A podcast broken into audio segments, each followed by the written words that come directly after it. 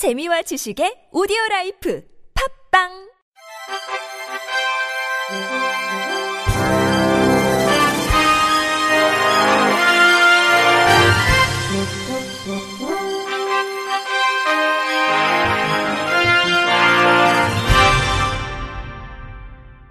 청취자 여러분 안녕하십니까. 11월 17일 금요일 KBRC에서 전해드리는 생활뉴스입니다.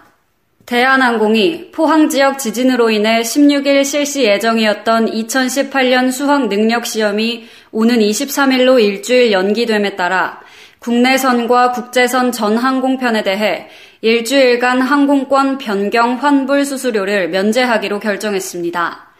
대한항공은 출발일 기준으로 11월 16일부터 23일까지 운항하는 전 항공편을 대상으로 예약 부도 위약금, 재발생 수수료 및 환불 위약금을 일괄 물리지 않습니다. 대상은 수험생 본인 및 동반 가족까지로 제한됩니다.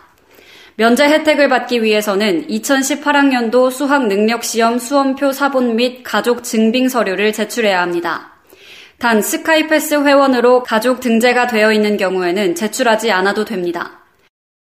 대한항공의 이번 수수료 면제 결정은 국가적 고통에 동참하고 고객 편의 증진을 위한 차원에서 이루어졌습니다. 서울에서 평창 동계올림픽으로 향하는 고속도로에 자율주행차가 시연됩니다. 올림픽 경기장에서는 자율차가 순환 운행을 실시합니다. 10일 정부 관계자 등에 따르면 국토교통부는 평창 동계올림픽 기간에 맞춰 이같이 자율차를 운행할 예정입니다. 정부는 앞서 올해 초 업무 계획에서 국내 자율차 기술의 저변 확대와 대외 홍보를 위해 평창 올림픽 기간 중 자율차 운행을 약속한 바 있습니다. 하지만 기술 안정성 등을 고려해 운행 시점과 규모에 대해 장고하다 이번에 구체적인 운영안을 마련했습니다. 먼저 양양고속도로 등 서울에서 평창으로 향하는 고속도로에는 평창올림픽 전에 7대의 자율차가 시범 운행됩니다. 고속도로의 자율차 운행을 위해서는 정밀지도 확보는 물론 자율차의 위치 파악을 도와주는 도로 곳곳의 센서 등이 필수적입니다. 때문에 자율차의 고속도로 시범 운행은 자율주행 기술이 3단계 상용화 단계에 근접했음을 방증한다는 설명입니다. 실제 고속도로에서 자율차 시범 운행을 통해 서울에서 세종 고속도로 등 자율차 상용화를 염두에 둔 차기 고속도로 건설에 필요한 데이터도 도출할 수 있습니다. 올림픽 기간 중에도 총 5대의 자율차가 운행됩니다. 12인승 무인 셔틀버스 형식으로 선수와 방문객들을 실어 나르게 됩니다. 국토부는 이에 앞서 올해 연말까지 성남 판교 제로시티에서 무인 셔틀버스를 시범 운행해 올림픽 운영에 참고할 방침입니다.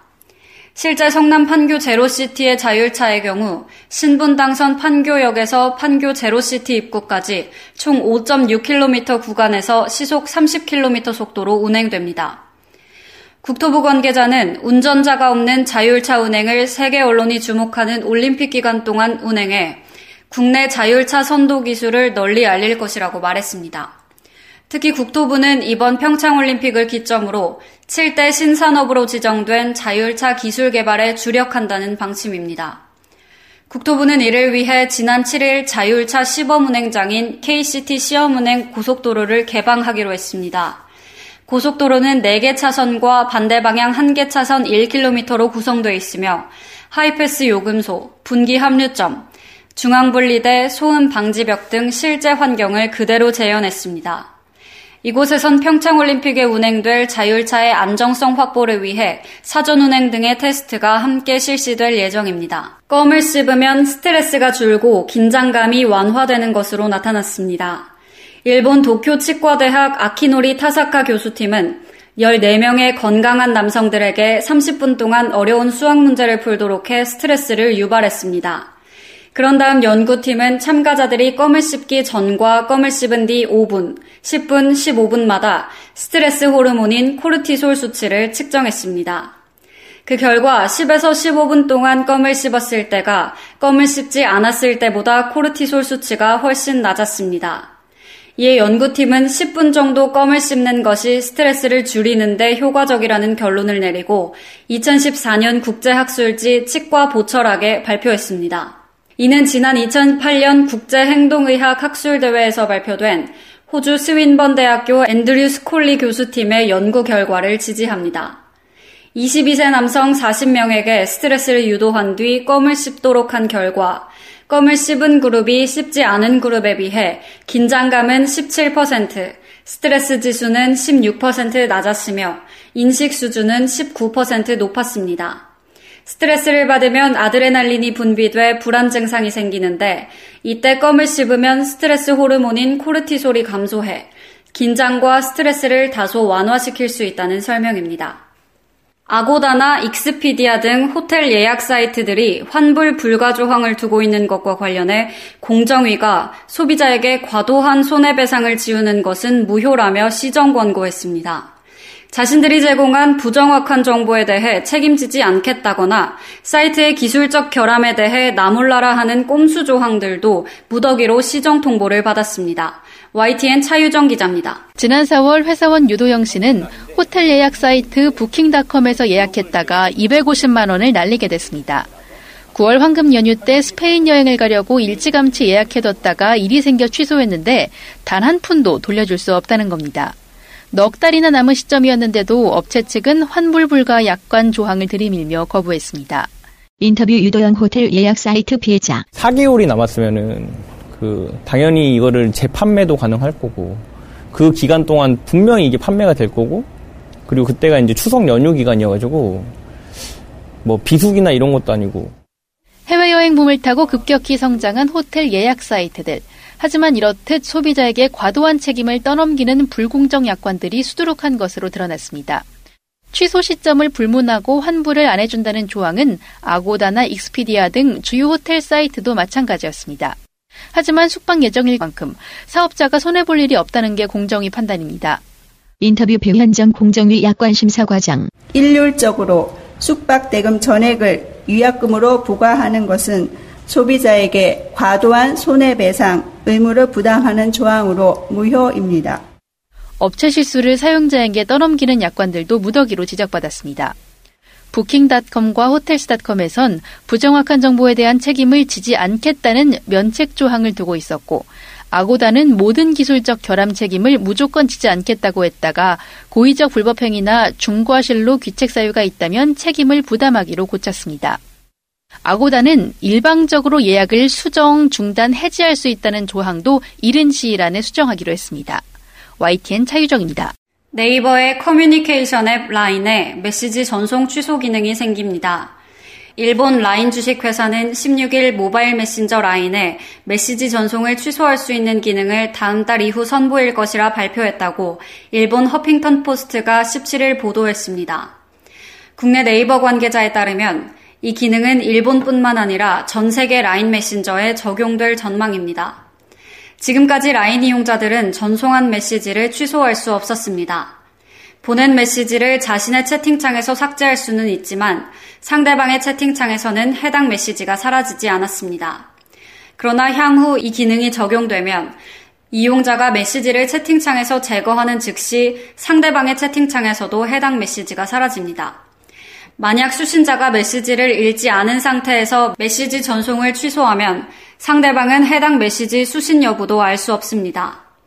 앞서 라인은 이달 10일부터 12일까지 일본 이용자 8,577명을 대상으로 이용자의 메시지 송수신 패턴에 대한 설문조사를 진행했습니다.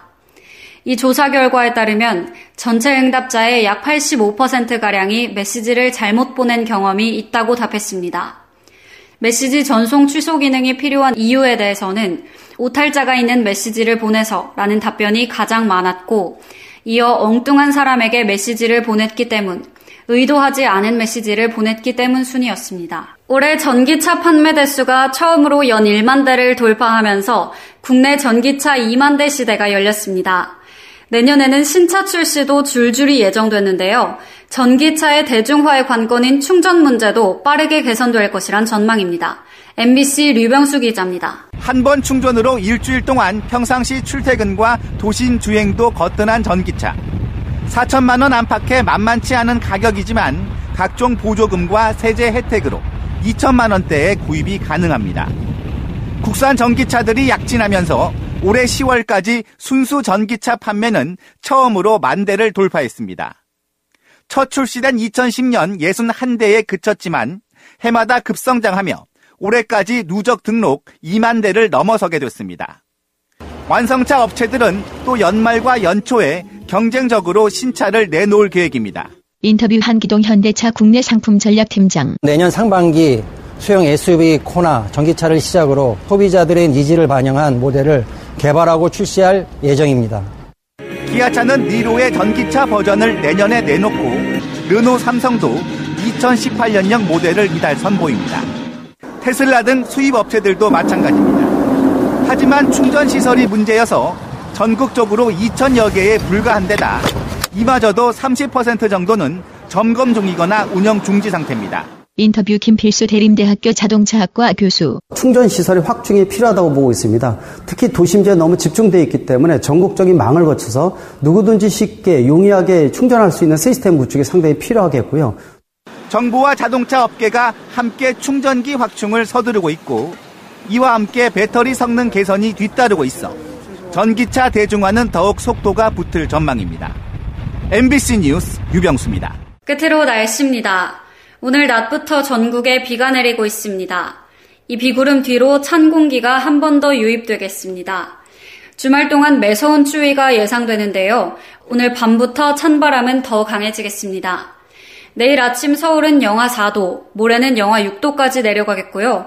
한낮에도 기온이 크게 오르지는 못하겠습니다. 주말부터는 급격히 추워지면서 내일 밤사이 호남 서해안에는 비나 눈이 내리겠고 휴일에는 전국이 대체로 맑겠습니다. 이상으로 11월 17일 금요일 생활 뉴스를 마칩니다.